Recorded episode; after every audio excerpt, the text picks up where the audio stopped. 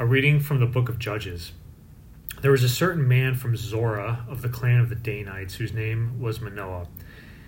His wife was barren and had borne no children. An angel of the Lord appeared to the woman and said to her, "Though you are barren and have had no children, yet you will conceive and bear a son. Now then, be careful to take no wine or strong drink, and to eat nothing unclean. As for the son, you shall conceive and bear, no razor shall touch his head, for this boy is to be consecrated to God from the womb. It is he who will begin the deliverance of Israel from the power of the Philistines." The woman went and told her husband, "A man of God came to me. He had the appearance of an angel, terrible indeed. I did not ask him where he came from, nor did he tell me his name. But he said to me, 'You will be with child and will bear a son. So take neither wine nor strong drink, and eat nothing unclean. For the boy shall be consecrated to God from the womb until the day of his death.' The woman bore a son and named him Samson. The boy grew up, and the Lord blessed him. The Spirit of the Lord stirred him." The word of the Lord. Thanks be to God. My mouth shall be my mouth shall be filled with your praise, and I will sing your glory. Be my rock of refuge, a stronghold to give me safety, for you are my rock and my fortress. O my God, rescue me from the hand of the wicked. My mouth shall be filled with your praise, and I will sing your glory. For you are my hope, O Lord, my trust, O God, from my youth. On you I depend from birth, from my mother's womb you are my strength.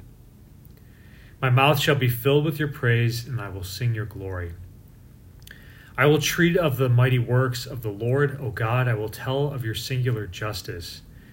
O God, you have taught me from my youth, and till the present I proclaim your wondrous deeds. My mouth shall be filled with your glory, with your praise, and I will sing your glory. The Lord be with you, and with your spirit. A reading from the Holy Gospel according to Luke. Glory to you, O Lord. In the days of Herod, king of Judea, there was a priest named Zechariah of the priestly division of Abijah. His wife was from the daughters of Aaron, and her name was Elizabeth.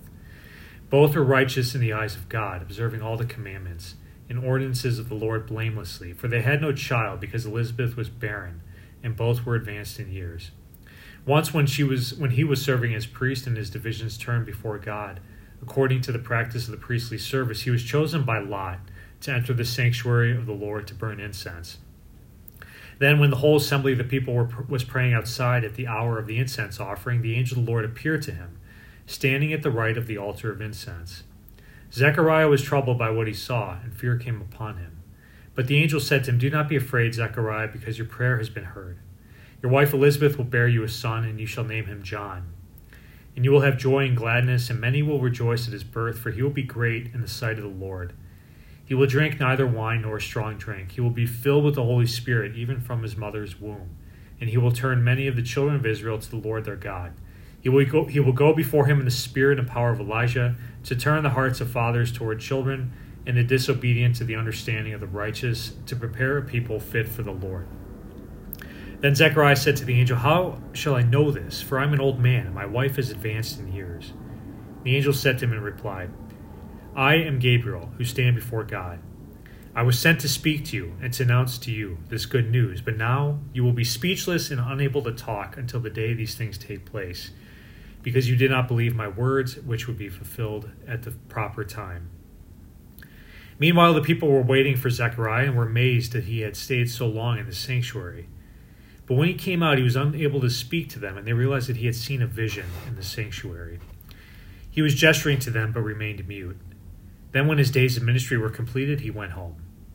After this time, his wife Elizabeth conceived, and she went into seclusion for five months, saying, "So has the Lord done for me at a time when he has seen fit to take away my disgrace before others."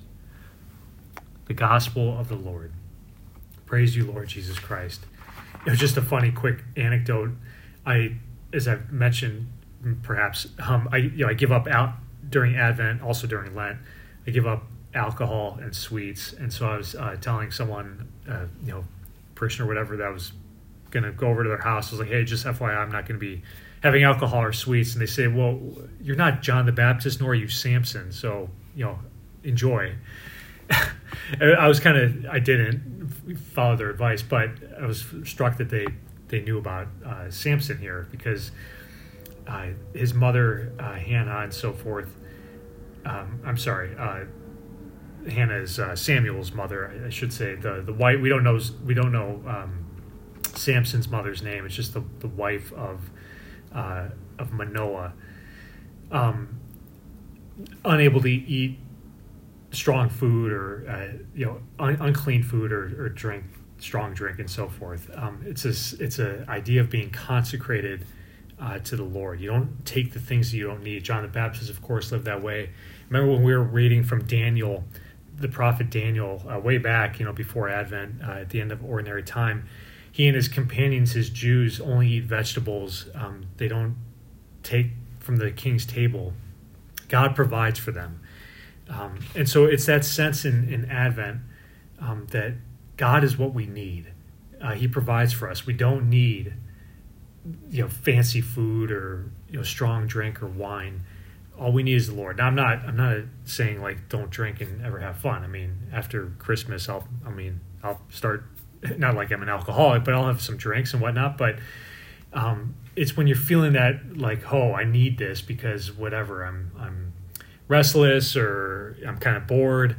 It, that's the invitation to turn to God. Uh, I mentioned this the other day too, in Mass. This this this is why Advent is, is kind of like Lent. It's meant to really really strip us down and, and keep our focus on on God, what we need. I remember that saying, I think it was last week when you know Jesus said, "Hey, like this generation is someone that it's like you you play the dirge and you expect people to to cry and instead they dance." Um, you know, we have all these things on our Christmas list. We get them and we're still unhappy. We think these things are going to fill us. This is what we need for our salvation. Um, or we get them and we're happy for a day, but then the next day we're we're back to being you know, restless. Surrender your Christmas list, quote unquote. Let that go. Let let God compose your your list, what it is that you need. And I bet he'll have only one thing on your list, and that is Jesus. He is all you need. Amen.